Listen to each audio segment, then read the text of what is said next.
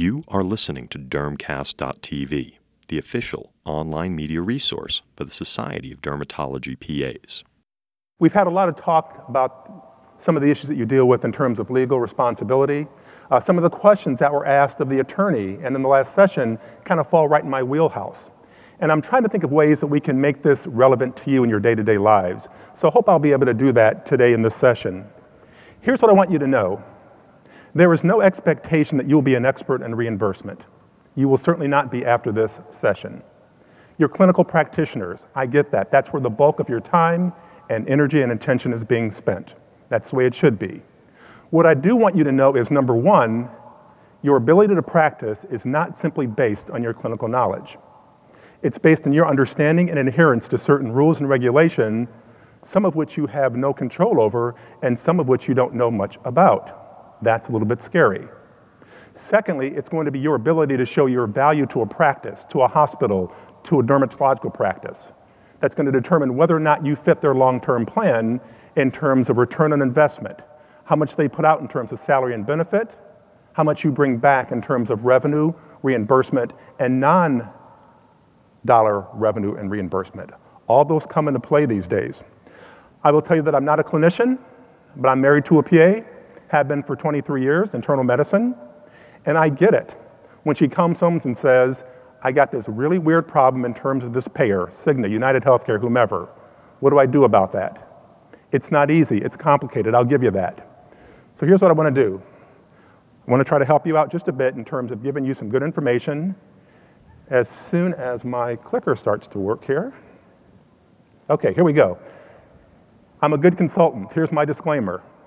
Everything I say to you today is true to the best of my knowledge. If it changes next Monday when you get back to your practice, that is your problem, your responsibility. Policies change all the time between Medicare, Medicaid, all the commercial payers. It's not my fault, not my problem. It's your responsibility and your practice's responsibility to know how to deal with these issues and what is current policy at any given time. So it's going to feel a little bit like this drinking from the fire hose. Okay, but again, don't try to memorize everything I tell you. Simply recognize patterns, and that when you in your practice see and hear about things that don't quite fit a certain status or practice, when you see things that look odd and feel like an outlier, that's your signal to call us at the national office and my team of five people who work on reimbursement issues all the time. We're there to help you in that regard. I am not an expert on nurse practitioners. I do not speak on behalf of nurse practitioners. In the reimbursement realm, their issues are the same as yours. Almost every policy under Medicare, Medicaid, and commercial payers are the same between the two professions. If you want detailed information, go to the American Academy of Nurse Practitioners. I will tell you on the national level, we work with them often because our issues are so similar. We go to Capitol Hill and fight together on common issues. We go to payers and fight against them because we have the same issues. I meet with my counterpart the director of reimbursement at the ANP probably three or four times a year because we have things in common. What you do is going to be determined by state law, state regulation, we know that, but it's also going to be based on facility policy. What your hospital says, what your practice says, what the laws in your state happen to say. And then it's going to be based on payment policy. In the old days, we said that you could do what you wanted to do, and even if a payer said they weren't going to pay you for it, that's okay. You could still do that service, that procedure. Well, that's not really true anymore. Because with Medicare and Medicaid, what they say is that irrespective of whether or not we pay for the service or not, if you don't follow our rules that we put in place in terms of regulation, we can take your practice or your facility out of the Medicare program for a year, two years, or as long as we want to. And that means that your practice will have no access to any federal government reimbursement. Medicare, Medicaid, VA, or anything else. They can exclude you from all that if you don't follow the rules that they put in place regarding your practice. So it's essential that you understand all of these facets.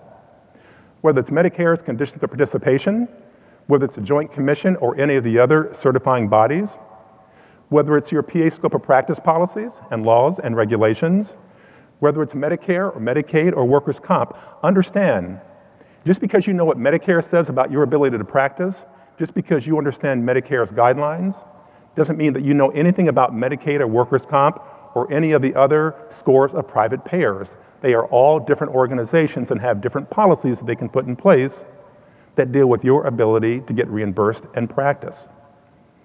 Now, I'm not going to spend too much time on this issue because you had an attorney talking with you about this before. I do want to hit on a couple of points, though. Every day, we're seeing situations in which PAs are treated much like physicians in terms of fraud and abuse. Every month, Medicare puts out a list. It's called the exclusion list. And it gives us a list of those healthcare providers that have been kicked out of the Medicare program for a certain period of time for some kind of fraudulent activity. Five years ago, I almost never saw a PA on that list. It was almost all doctors and chiropractors and optometrists and others. These days, we see routinely the names of PAs on that list. Congratulations, you've grown up to be just like doctors. Well, here's the deal people make mistakes all the time, and Medicare and its auditors understand what a simple mistake looks like. What they don't understand or feel very good about are patterns of bad behavior, whether intentional or not. And that's what I want to try to get you to avoid those patterns of bad behavior that put you in the crosshairs of a fraud and abuse audit. Say you're in one of these practices that have been doing wrong in terms of Medicare billing for PAs and NPs, and say you've got to pay back $373,000. Now, typically, the problem is with the organization that hires you, because they're the ones who submit bills for your services, they're the ones who receive the money, and therefore Medicare tends to go after these entities in terms of payback. But the fact is, if you are the provider of service, you are wrapped into this discussion, into this investigation, and into this problem. How many of you, by a show of hands, know what happens with your bill after you fill out your medical record or your encounter form? Much like physicians, you don't see it. It may go to the third floor or the basement of the hospital. It might go to a billing clearinghouse across town. It might go somewhere in another state. And the fact is, Medicare is saying to you, you're responsible for your billing, for your coding, for your documentation, but you, like most physicians, have no idea what the final bill looks like when it gets submitted to Medicare. That's a problem, but it's not unusual, which means you've got to do your reasonable part to make sure that the folks who do submit those bills have a fairly good understanding of what the policies are surrounding PAs. There are a lot of high priced consultants out there. Most of them do a really good job. However, about 20% of everything I hear and see coming from a consultant is either incorrect or incomplete, which means they don't quite get the nuance. They get part of it right, but not the complete story. And yet they're telling your practice managers, your department heads, your supervising or collaborating physicians how to utilize a PA and how to bill for the service with a 20% error rate. That's a little daunting. That's why I say to you that you have a responsibility to know the basics of what it means to bill for your services and to know when somebody says something or does something that's not quite accurate, therefore you know that's the time to call us at the national office. So, you've heard it before. What can they do if you submit a bad claim? They can take back reimbursement dollars that were paid. They can fine you between $10,000 and $21,000, not per day or per week, but per bad claim that you submit. And they can also exclude you from the Medicare program for 30 days, a year, two years, or as long as they want to, based on how egregious your particular problem is. Who's watching to do these kinds of things? Well, the government now says they make $10 in profit for every $1 they spend on fraud and abuse activity. $10 for every $1 spent, which means they're going to be doing more of it. All of these agencies are separate federal government agencies. The RAC auditors, the Office of Inspector General, the Heat Enforcement Bureau, they are all out there doing nothing more than saying, what can we do to find out when somebody is misusing the Medicare or Medicaid program? And for some of your practices who think that it's safe to bill at a certain level because they're trying to avoid any kind of audit, think again about that. I ran into a practice doing some consultation. It was a fairly large group, about 37 docs, about 20 PAs. I asked them how they determined what they were going to bill in terms of their office visit code. And they told me we bill everything at a 99213. It's not too high, not too low, therefore it's not going to bring any scrutiny to our organization. I said, well, what about the documentation guidelines? What is the actual bill that should be submitted based on what you did for the patient in terms of history taking, present illness, examination, medical decision making? They said they don't care about that. They just bill that safe 99213.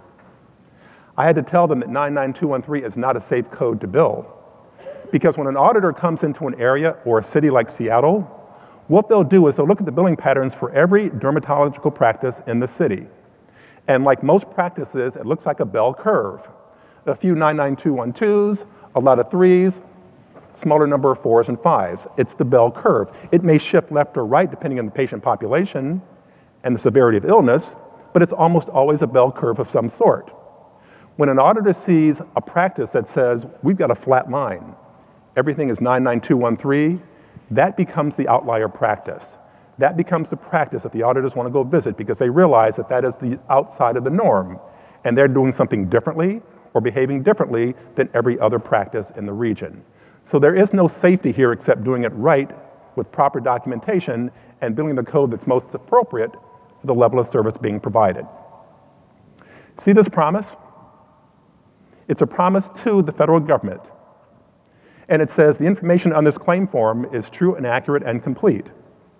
It says, I have familiarized myself with the rules and regulations of the program, in this case, the Medicare program, and that I understand them. It also says whether this claim is submitted by me or a billing person across town or someone else in the hospital or the practice, I certify that I'm responsible. How many of you have signed this form? How many of you have made this promise to Medicare? Hand up. Everybody in the room that, made, that signed up in the Medicare program has made this promise. It's on the form, whether you read it or not, whether you saw it or not, it's on the form. So, what I'm trying to say to you is that you are in this full bore, and it's important for you to make sure that you are identifying the people in your practice at least once a year to say, here's my understanding of what Medicare policy is for PAs. Grab it off the AAPA website. We have detailed information on every aspect of billing on the website. And I want you to take that and give it to your billing and coding people once per year to say, here's what I think governs my ability to practice under Medicare. If you have any disagreement or discrepancy with this, let me know about it. I can hook you up with our folks at the national office. They can help work out any disagreement that you might have with these pr- processes. But the fact is, some proactive responsibility on your part is important to make sure that you are protecting your ability to practice under Medicare, Medicaid, and most other programs. Okay, some hot topics for you. Electronic health records. How many of you love your electronic records? Come on, get them up. Oh, not so good. So, look, I get it. They stink in many cases. They're not interoperative. All the promises that got made didn't quite work out the way they should have. I told you my wife's a PA, internal medicine, a small physician practice in Washington, D.C. They got a brand new EHR system a few months ago. The EHR vendor said, Doctor, please, cut your patient load for three days back to 50% while we're putting in this new program. It's going to take that much time for the staff to get used to it. My wife's collaborating physician, being a bit of a cowboy, said, We don't need to do that. We can book 100% of our patients and still put in a new EHR all at once. And that's what they tried. It did not go well for those three days. My wife brought home a stack of paper files about this tall, about 6:30 one evening, plopped them down on the kitchen island, got out her computer and said, I'm going to start doing my electronic health records right now and she started complaining about the EHR systems. I had just been doing some consulting with some major hospitals, promoting the value of EHR.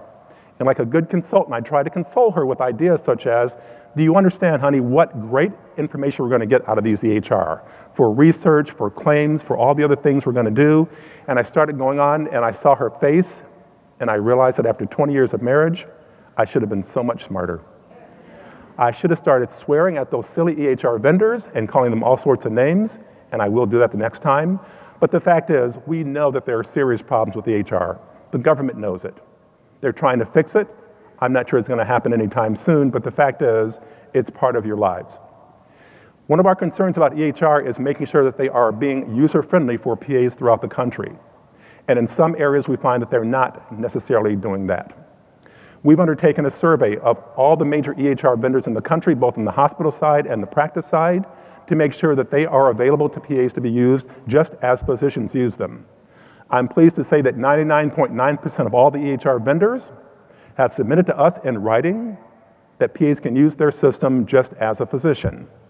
But here's the kicker.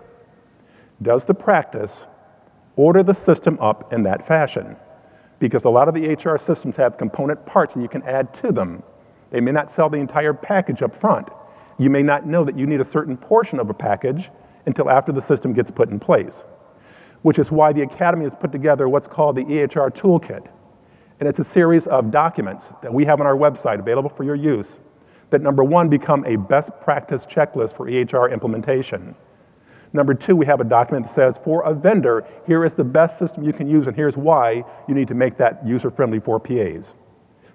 We've got talking points for you to take to your internal folks at the practice or to an outside vendor to tell them why their practice will for- perform much more efficiently when PAs are able to do everything a doc does with an EHR system. If you have a system that says we want a doc co-signature, or we want somebody else to check off on it, when that isn't required by Medicare, state law, or any other policy, that is a waste of regulatory burden. We think that ought not be in place.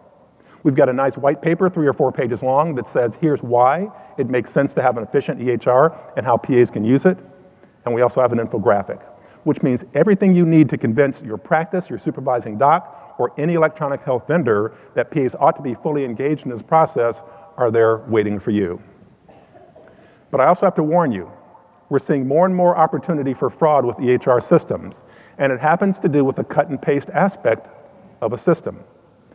Now look, I understand that patients' conditions may not change dramatically from day to day. But if I go to a medical record and I see the same condition, the same circumstances day after day after day, or visit after visit after visit, with very little change in that patient's prognosis, I've got a problem as an auditor. There's got to be something different. Basic information can be transferred from one visit to the next. Doesn't make sense to review past family social history or repeat that or even present illness. But the fact is, there better be something different in each one of those encounters that tell what is going on right here, right now, to prove to me and to auditors that you're not just cutting and pasting one record from one time to another. Medicare said quite specifically, if they find that out and they find that people are just cutting and pasting, something called clone medical records, they will deny the claim on the spot. We also have billing issues. Epic, one of the largest EHR vendors in the country, is now going full bore into billing systems. So instead of just having your patient history and that documentation of the visit, they want to start transferring that and translating that into an actual billing claim system, which is a great idea. Those things should be connected. However, if you think they didn't get EHR implementation right, if you think they didn't get operability right, what is your comfort level that these folks are going to get it right when it comes to billing and reimbursement policy? That is not their level of expertise. I happen to be in a large, my wife's part of a large ACO back in Washington, D.C., and they had a national conference call on PA and NP billing. My wife said, You might want to listen in on this because they're going to talk about this issue. I decided to listen in. They talked about incident to, they talked about shared visit, they talked about a number of issues, and they were going down this rabbit hole where things were being said that weren't quite accurate. And they got to a point where they said something that was completely incorrect. And even though it was on a speakerphone, I couldn't help myself from saying, Stop! Now, this was not me on this conference call, that was my wife's conference call, but national in nature for PAs and NPs. So it was a little bit awkward when I had to kind of yell stop in the middle of that process. But the fact is, I knew that this was going nationwide, and even if I corrected the problem or the mistake in a couple of days with the folks giving the session, it would not have gotten to all those people. So the fact is, despite their best attempts, they didn't get it right. I had several conversations with the vice president of operations after that fact to try to bring him up to speed on what was really required. Our relationship is a little bit better than that night when I yelled stop. It's not great right now, but the fact is, we've got to make sure that accurate information is being pulled across the system.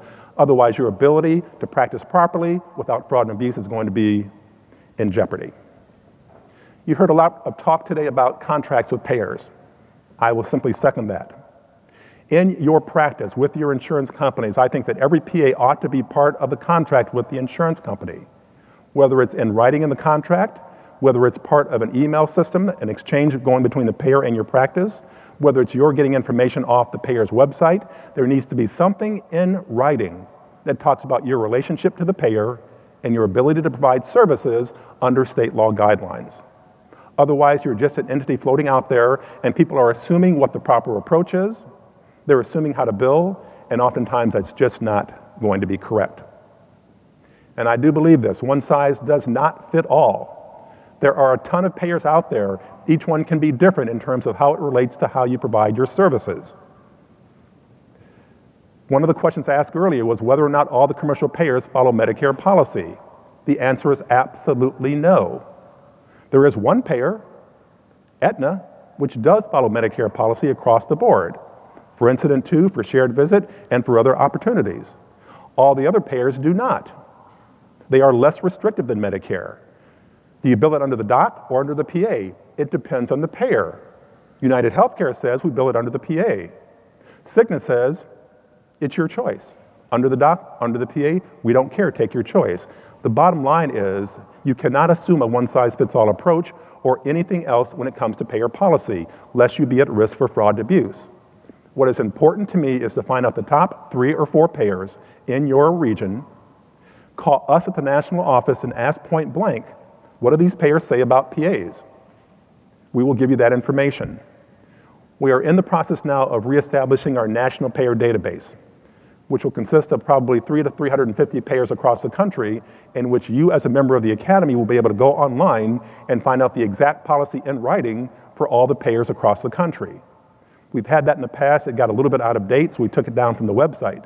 But that's our goal by the end of this year to have that payer database up because there are too many opportunities for mistakes in terms of what payer policy is. Now, there are only two variations on, th- on the theme bill it under the dot, bill it under the PA, but you got to know which one is in play at any given time. Do you use a modifier code for your services or do you not? Does it matter if you're in the office or the hospital? Does it matter if the doc comes and does some service as part of that visit? Does that become a doc encounter versus yours? All those questions are important all need to be answered based on the individual payer in question. I want to talk about Medicare payment policy. Here's the thing everybody in this room ought to have a National Provider Identification Number, NPI. If you don't, you're behind the curve. If you don't have an NPI number, you can do nothing electronically in the healthcare system by law. That means you can't write a script, you can't do an electronic note, you can't do anything electronically in healthcare without an NPI number. Also, I hope that each and every one of you is enrolled in Medicare unless you have a very unique and specialized situation. There are a couple of your practices who may say we have opted out of Medicare completely. My doc did, I did, okay, that may be one reason why you aren't enrolled in Medicare. But for the vast majority of PAs, you need to be enrolled in Medicare. I don't care how often you bill under your name in the Medicare program. There are opportunities to bill under the name of the physician but that doesn't excuse the fact that you need to be enrolled in Medicare across the board. What does Medicare say about payment policy? Number one, they say it's determined by state law, by the delegation of your collaborating physician, by our policies in terms of Medicare and conditions of participation, and by hospital guidelines and regulations. All these must be met in order for you to bill successfully under the Medicare program. What does collaboration mean to Medicare? It means that if you've got a cell phone and your collaborating physician has a cell phone, you're good to go. That's all Medicare asks for. Electronic communication and access meets the requirement for supervision across the board. Now, if you happen to be first assisting in a case, yeah, Medicare wants your supervising physician to be the surgeon to be right next to you. But other than that, in the office, hospital, or whatever you do, any other environment, there is generally no requirement for a doc to be on site or to have any involvement in the care of a patient that you happen to be treating. What about CPT? I continue to hear medical directors at certain payers say 99215 in neurology? Nah, a little bit too high. Derm doing what procedure? I don't think so. Doesn't feel right to me. It's not because of CPT. CPT is that system that gives you five digits to describe everything you can do in medicine and surgery. It's owned and operated by the American Medical Association. They've got the copyright. The only thing CPT does is describe services that are being provided. It does not get into the issue as to who can do what because that's a function of state law. Both the AMA and anything in the CPT book says we don't tell who can do what, when, or where. We simply describe the service and let you figure out when it's appropriate for a PA or any other healthcare provider to deliver that service. Do not let anyone tell you that based on CPT you are limited in terms of your scope of practice. It generally isn't true. What about having a doc involved in the care of the patient? I saw one of the questions earlier that said the doc came in, stuck his head and said hi to Mrs. Jones as a patient, maybe did another couple of things in the room, but does that allow the service to be billed under the doctor? The answer is no. Having the doctor have some kind of cursory interaction with the patient, even having the doc review or talk with you about the documentation in the medical record, does not change the ability for the doc to bill that service under his or her name. Now, if there is a payer out there on the commercial side that says, whenever a PA provides care, bill it under the doctor, well, that's their policy. It's not because of the doc's intervention or interaction with the patient, that is just their national policy.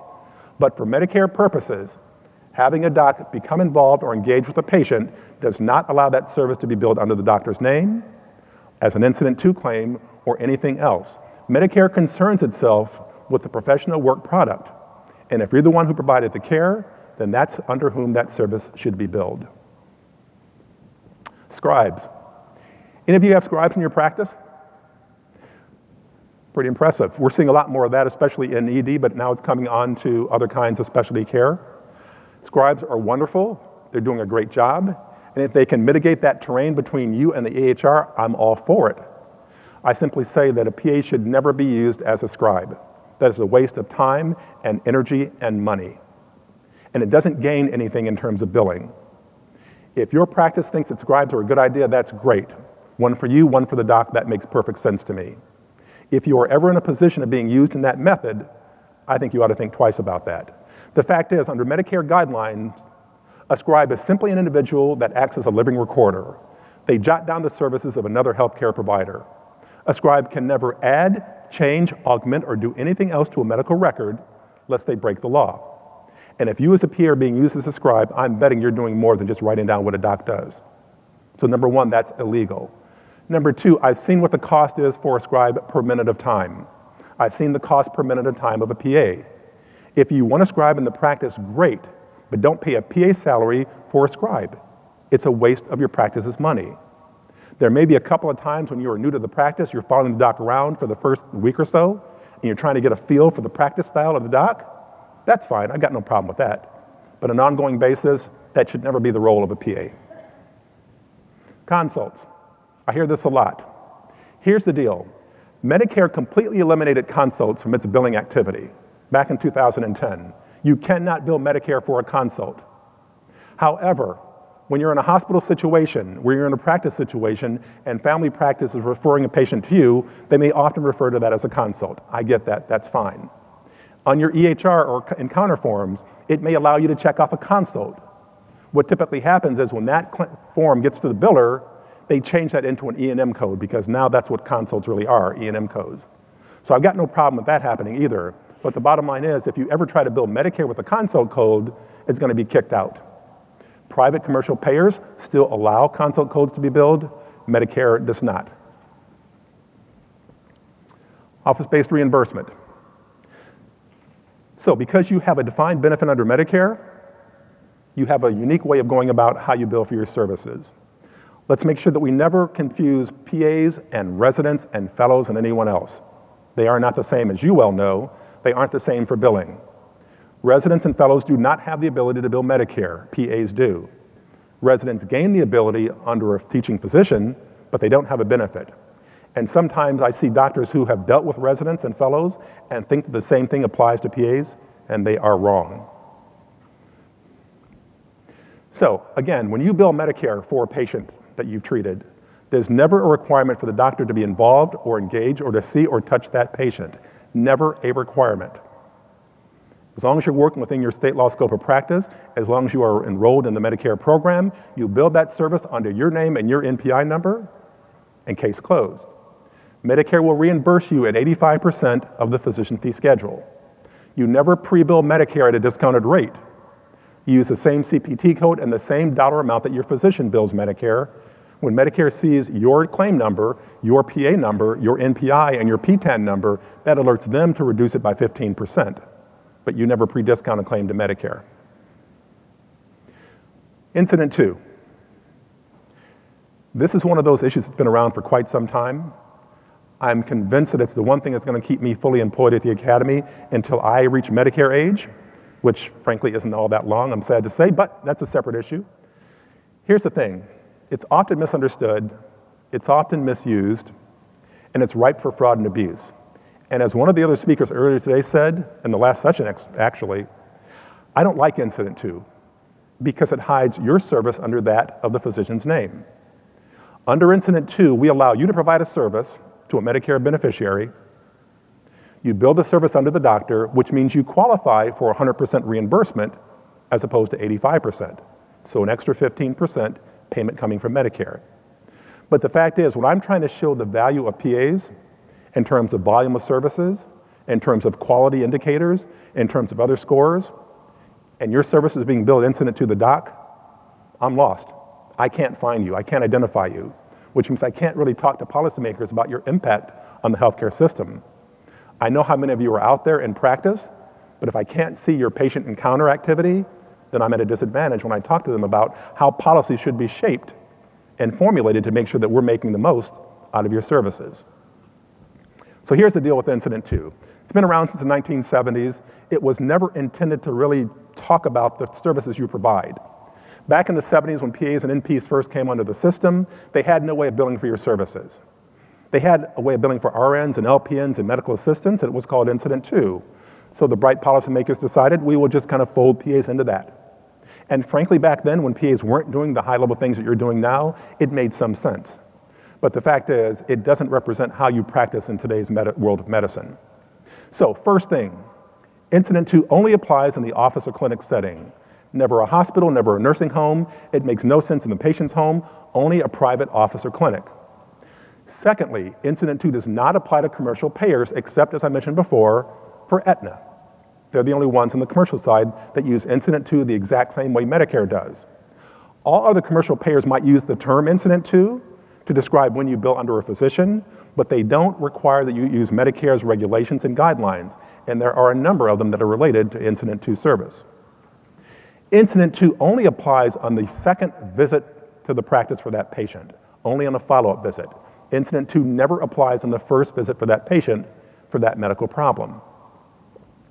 So, on the first visit to the practice for that medical condition, in order to establish Incident to or the possibility for Incident to, the physician has to personally see and treat that patient. Fully treat the patient on the first visit. By that I mean history of present illness, full examination, developing the medical decision making, and developing the plan of care. If the doctor doesn't do that by themselves completely, you never qualify for incident to on a subsequent or follow up visit. Now, we don't care who does past family social history I mean, I do that when I go into my doc's office anyway, right? But HPI, exam and medical decision making, all must be personally done by a physician in order to establish incident to. What about a situation in which you routinely, as a PA, see the patient first? You get the HPI, you do half the exam, the doc comes in and does a cursory examination and develops a plan of care. Can it be incident to? Number one, that visit's never going to be incident to, but you don't even establish incident to for the follow up with that scenario because the physician didn't personally do the full history of present illness and the full examination. Now, I get a lot of questions about, well, what if the doc repeats what I've done? I do HPI, I do exam, the doc comes in and repeats what I've done to qualify for incident to. Well, number one, I don't believe you if you tell me that. And secondly, it's a real big waste of time to have another healthcare provider come in and repeat exactly what you've done. That makes no sense. Now, I get the fact that in many cases, physicians want the extra 15%, and they're willing to jump through hoops to try to get it. What I'm trying to get you to understand is that I can show you ways to increase your practice revenue without incident to and be just as productive with just as much revenue coming into that practice without using incident to by simply making your practice more efficient in terms of how it runs, in addition to eliminating the possibility of fraud and abuse if you don't do incident to properly. So, when a doc provides a service and they do the HPI exam and medical decision making, and that patient comes back in two weeks or four weeks for a follow up exam, that gives you the opportunity as a PA to treat that patient under the Incident to guidelines. And as long as the doc has done what he or she should have done in that first visit, you've got the ability to see that patient by yourself with no physician involvement whatsoever on that follow up visit, as long as a physician within your group is available and on site. Now, Medicare doesn't require that doc to get involved with the care of the patient, doesn't require the doc to see or treat the patient in any way or fashion, Doesn't require the doc to co-sign any kind of chart or anything of that nature. There simply must be a doc on site when the patient comes back for follow-up care for that same condition that was diagnosed before. And Medicare also says it doesn't have to be the same doc on site who treated the patient in the first visit. So Dr. Smith saw the patient on the first visit. Dr. Jones is on site four weeks later when they come back for a follow-up. That's fine with Medicare. You can use incident to in that situation. Medicare says simply bill under the name of the doc who's on site, who is available for care if necessary. But again, Medicare does not require that doc to get involved with the care of the patient. You provide the full care on that follow-up visit. The claim goes into Medicare under the doc's name. 100% reimbursement comes back to the practice. That is incident to in a nutshell. Again, a couple other issues you have to keep in, in mind. The doctor or a doctor must have some kind of ongoing participation in the care of that patient. Medicare does not describe what that means. Does that mean seeing the patient every fifth visit? Perhaps. Does it mean that you and the doc should talk about that patient and review the medical record once a year? That'll work. But there had better be something on that medical record that shows that there is involvement ongoing by the physician in order for you to maintain incident to. Okay? If any one of those conditions is not met in total, then it's not going to be an incident claim, and Medicare is going to kick that out of its system, and it's going to set you up for a potential audit. That's why my belief is that most of the more sophisticated organizations are going away from incident to, number one, because they don't want to have to jump through all these hoops, and secondly, because they know they can make money by using PAs more efficiently and not having the dot kind of jump in in the middle of the service to try to make sure it's an incident to service. Because a couple of things happen under incident to. Number one, you're halfway through that visit to a Medicare patient, and you make the fatal mistake of saying, Mrs. Jones, is there anything else? It's a Medicare patient. Of course, there's something else. Anytime that something else deviates from the original plan of care, Medicare says it no longer qualifies for incident to billing. So if you're looking at a new problem or new condition for that Medicare patient, even though what you thought you had was an incident to claim, you've got a problem at that point. Because you've either, on that second or third or follow up visit, you've either got to go and get that doc to bring him or her back into that practice to look at this new problem or new condition, or you're not going to be able to bill that as an incident to service anymore. So, what often happens with a patient is you have incident to for the first problem, they come in down the road and they have something new going on, you may decide to treat that as a PA, which is an 85% claim. You've got incident to going on for the other issue, which is 100% claim under the doctor. They come in the next time, you don't know which thing you're billing under. It gets confusing and disorienting, quite frankly. So that's why we say, as much as possible, get rid of incident to, flow patients through more quickly, more efficiently, and I can guarantee you that if you see one or two more patients per day, you will make up for the differential of 85% of the 15% differential under incident to. Because realize for an average office visit that may be $70, we're talking incident to, which is less than 10 bucks of a differential. One or two more patients on the commercial side or Medicare side will make up for that $10 differential on three or four Medicare patients. And again, it alleviates the issue of fraud and abuse. So, what we understand is that incident to never applies to anything in the hospital, only the office or clinic. When a practice gets purchased by a hospital, we've got another issue that we'll talk about a little bit later. But again, incident to never works on the commercial side except for Aetna. And the fact is, if you've got to worry about incident to, you got to make sure that your billing and coding folks are clearly on board so that they understand the billing process as well. It can't just be your understanding. It better be everyone in the practice who understands what this is all about if you intend to use that methodology of billing. Okay? So again, we talked about the pitfalls, new problem, new condition, kicks out of incident to, you've got to decide what you'll do. And the fact is, your judgment is enough for Medicare. You are autonomous healthcare providers, fully authorized by Medicare benefit to provide care. There is no need or desire, either from a patient side or from a rule side, for you to have the physician involved in the care of a patient. If there is a need for physician involvement, that's fine. Get that from a clinical point of view, but don't do it from a payment policy point of view. Okay? So bottom line is, you can see anything out there from a Medicare patient perspective point of view, long as you're following the state law, long as it's delegated to you by the collaborating physician. Don't listen to anybody who tells you that the only way to bill Medicare is billing under the doctor. Don't let anyone ever tell you that you can't see a Medicare patient on the first visit or that you can't establish a plan of care because you can. Okay, I want to shift gears here from Medicare fee for service to something called value-based reimbursement. One of the issues that we have going on here is when your practice gets purchased. How many of you have had a practice purchased by a hospital or healthcare system in the last three or four years? Anybody? Not many. So here's the deal, and I'll go quickly through this.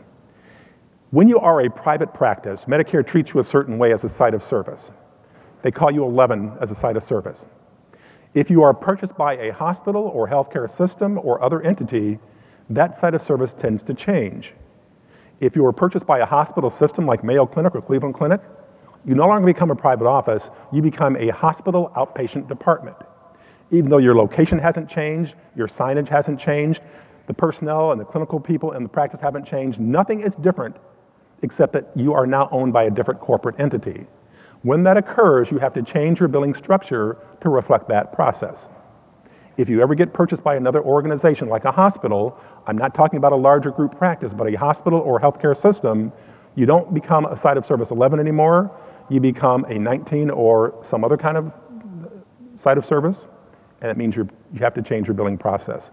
You no longer get to use incident to, you've got to use hospital billing department rules, which are, is really a stretch for some people. Commercial payers, here's the deal. They all set their own rules. They're all separate private entities, which means there is no one commercial payer policy across the board. All services provided by PAs are covered by insurance throughout the country. That's not the issue. But how they expect you to bill for that service under your name or under the doc's name is what's up for grabs. Now, Medicare's rules and regulations are not being applied to private payers. There may be state law in terms of fraud and abuse. There may be false claims act that apply to commercial payers. But on the private commercial side, they almost never have the, role, the plethora of regulatory rules and responsibilities that Medicare has. So it's an easier environment to deal with.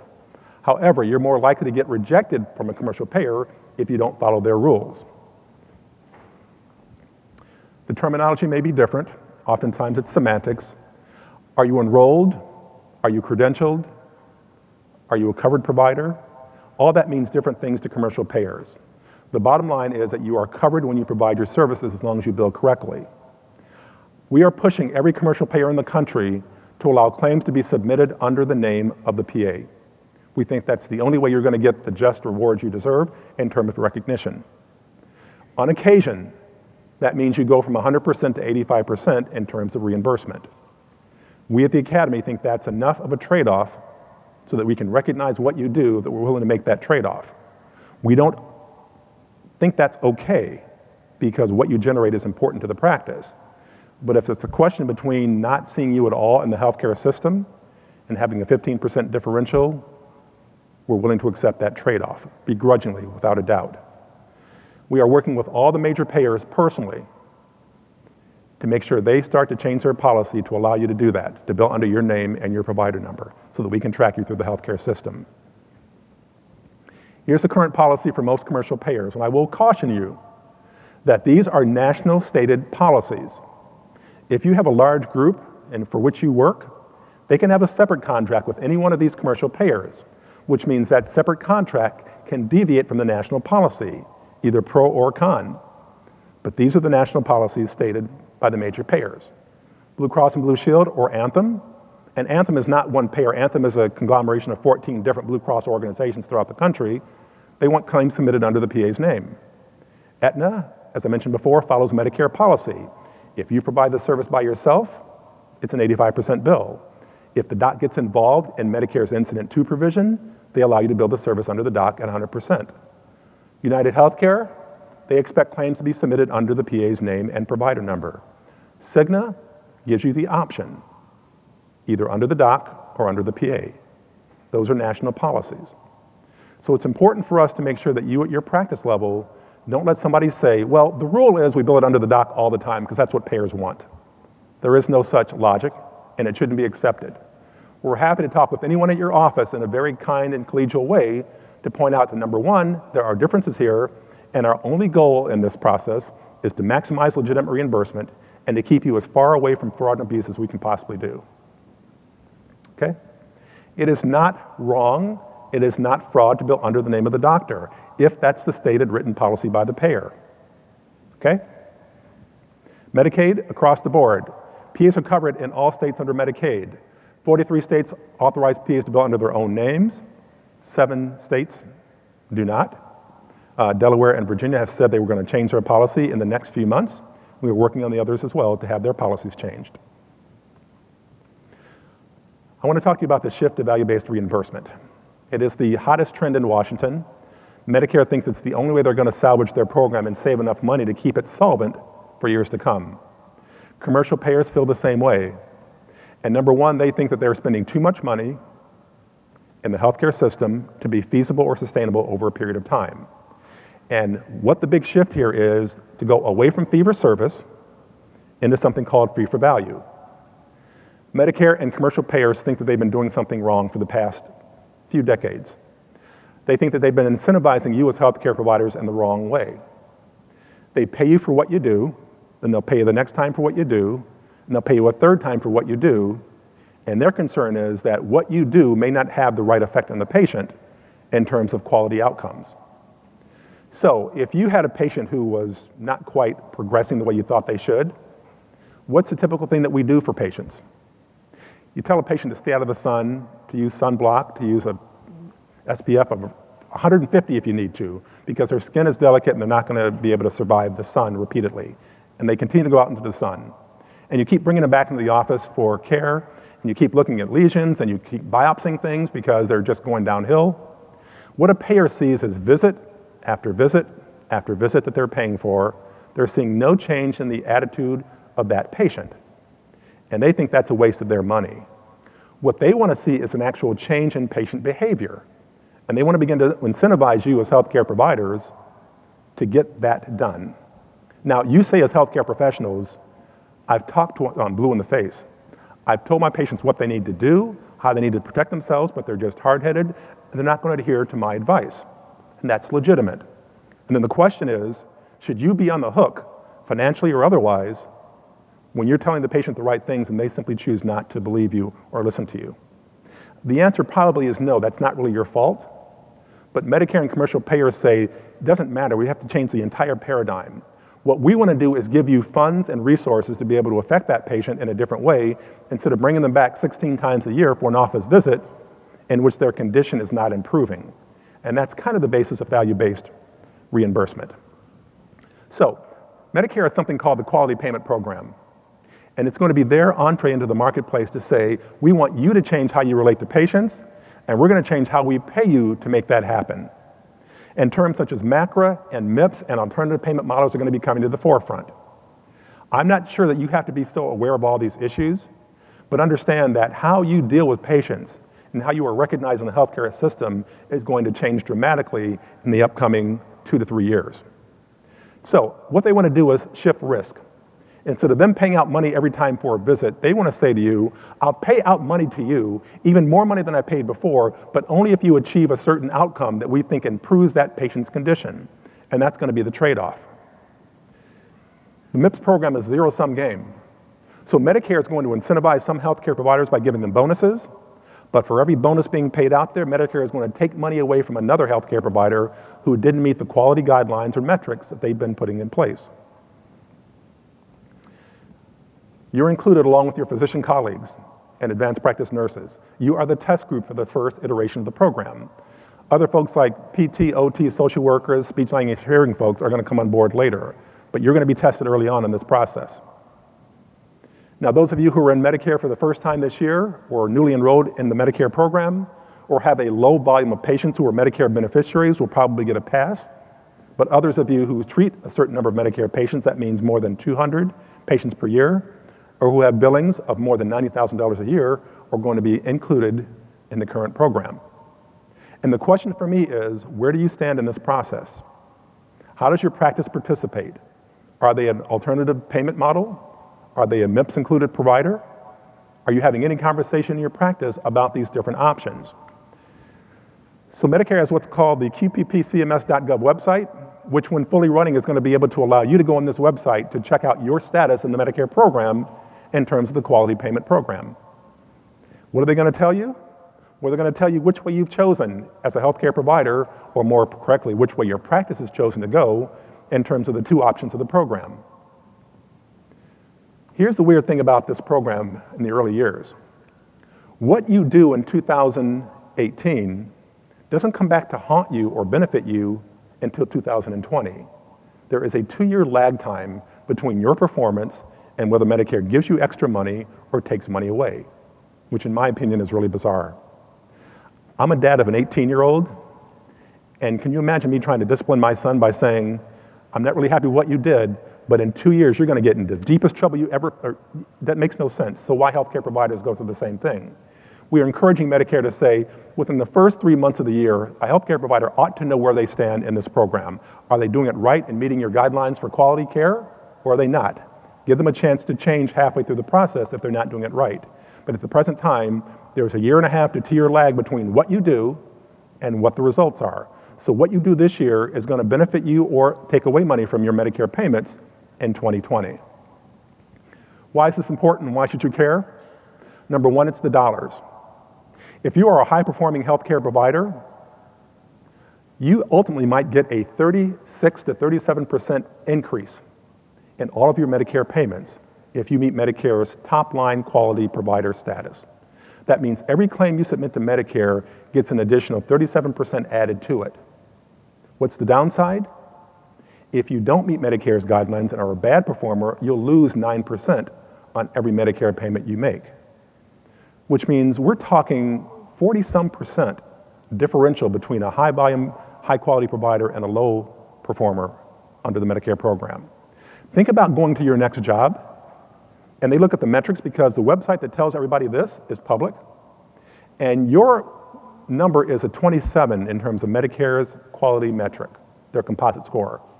And somebody you're competing with for that same job is at a 97, which means they're getting 40 some percent extra on every payment they submit, every claim they submit, and you're losing 9% on every claim you submit. If I'm a hospital administrator, if I'm a practice manager, you know where I'm heading, right? I'm hiring somebody who can bring me an extra 40% income into my practice as opposed to someone who's going to lose me 9% every year. What's the other part of this? It's your reputation.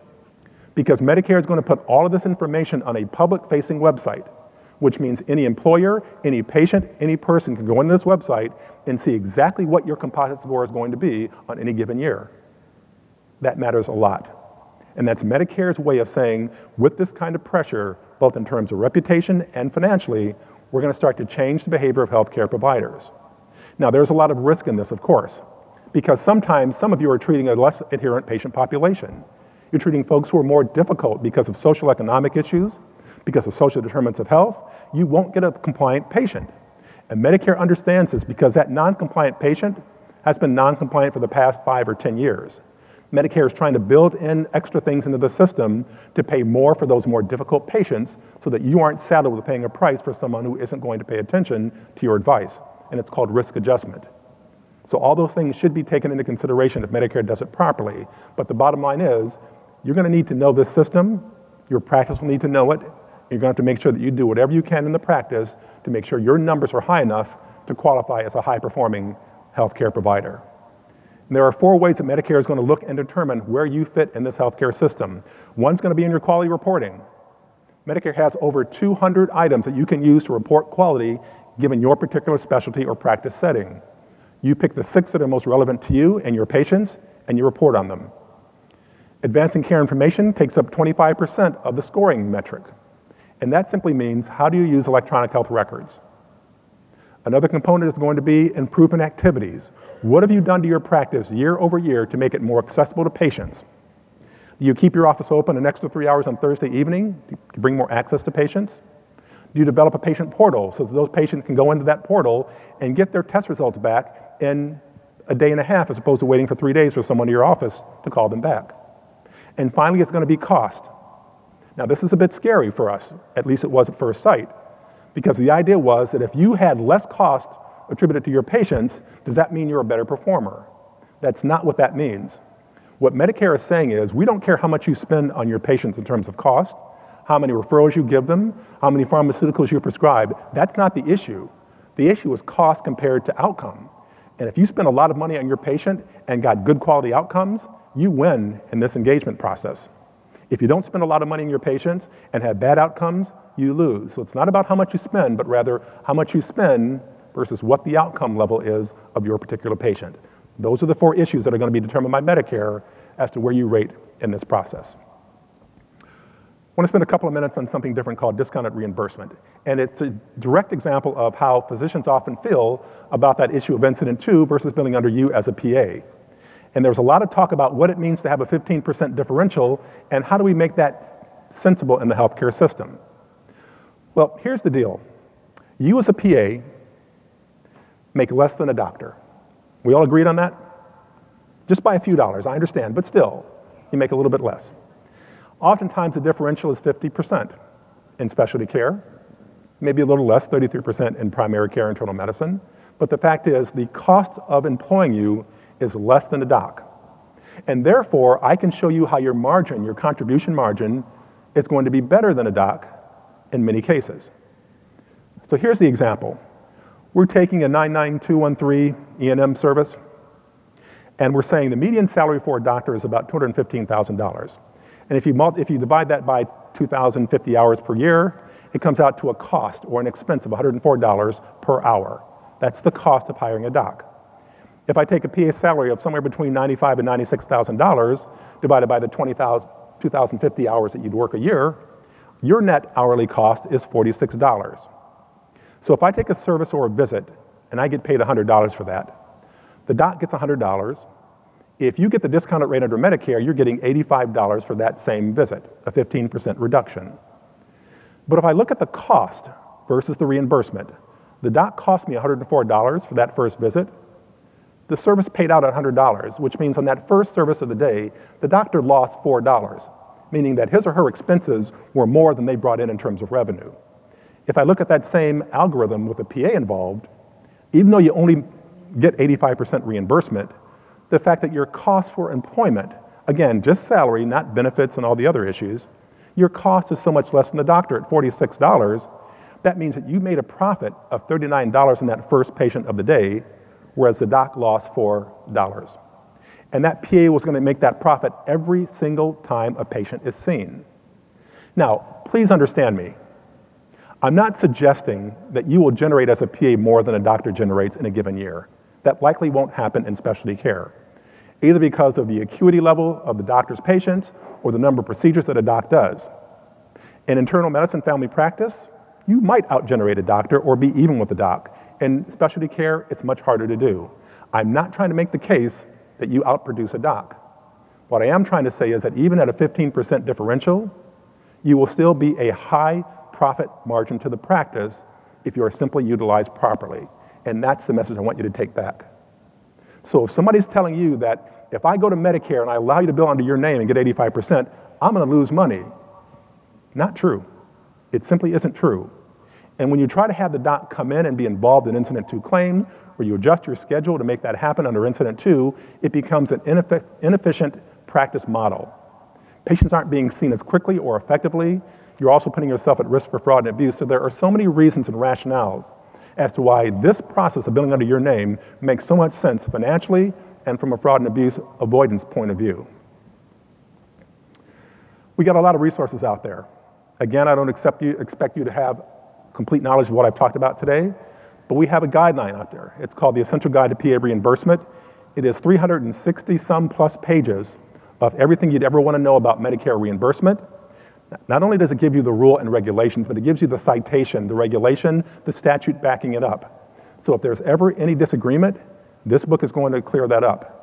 Again, it's not my opinion, but rather Medicare policy. We have chosen at the Academy not to make a profit on this book because we want vast distribution. It's 25 bucks for members for 360 some pages, updated every year. If you want to make this small investment in your practice and give it to your billing manager or your practice manager to say, Here's what I know about PA reimbursement. If you've got any issues, let's talk about them. It's an excellent way to go about that. Or go on the Academy website to print out what we have in there that talks about incident to and all the other kinds of billing mechanisms that I've talked about today. Either one will work. Simply make it your business at least once a year to have that conversation and trade off of information to assure that you are being proactive in terms of getting the right information at the right time. Okay? So I've been doing this stuff for 26 years at the Academy. I'm getting a little tired, but I think I can hang on for another couple of years. I want you to know that I'm fully committed to this. And if any of you are on the other side of the world, that is Washington, D.C., and you got a question about reimbursement, feel free to, feel free to ask me. And you'll see me by my license plate, which is as follows which simply means that every time I stop for gas, I got to explain what a PA is and go through the whole nine yards, and that's okay. Every once in a while, somebody wants to know why PA has to get paid anything, but anyway, the fact is it works pretty well. So contact information, there's my website, uh, email address. We've got four other people who can help you with reimbursement issues. And I'm going to stop there and see if there are any questions about what I've talked about. I guess we have an evaluation coming up first, is that right? This has been a presentation of dermcast.tv the official online media resource for the Society of Dermatology PAs.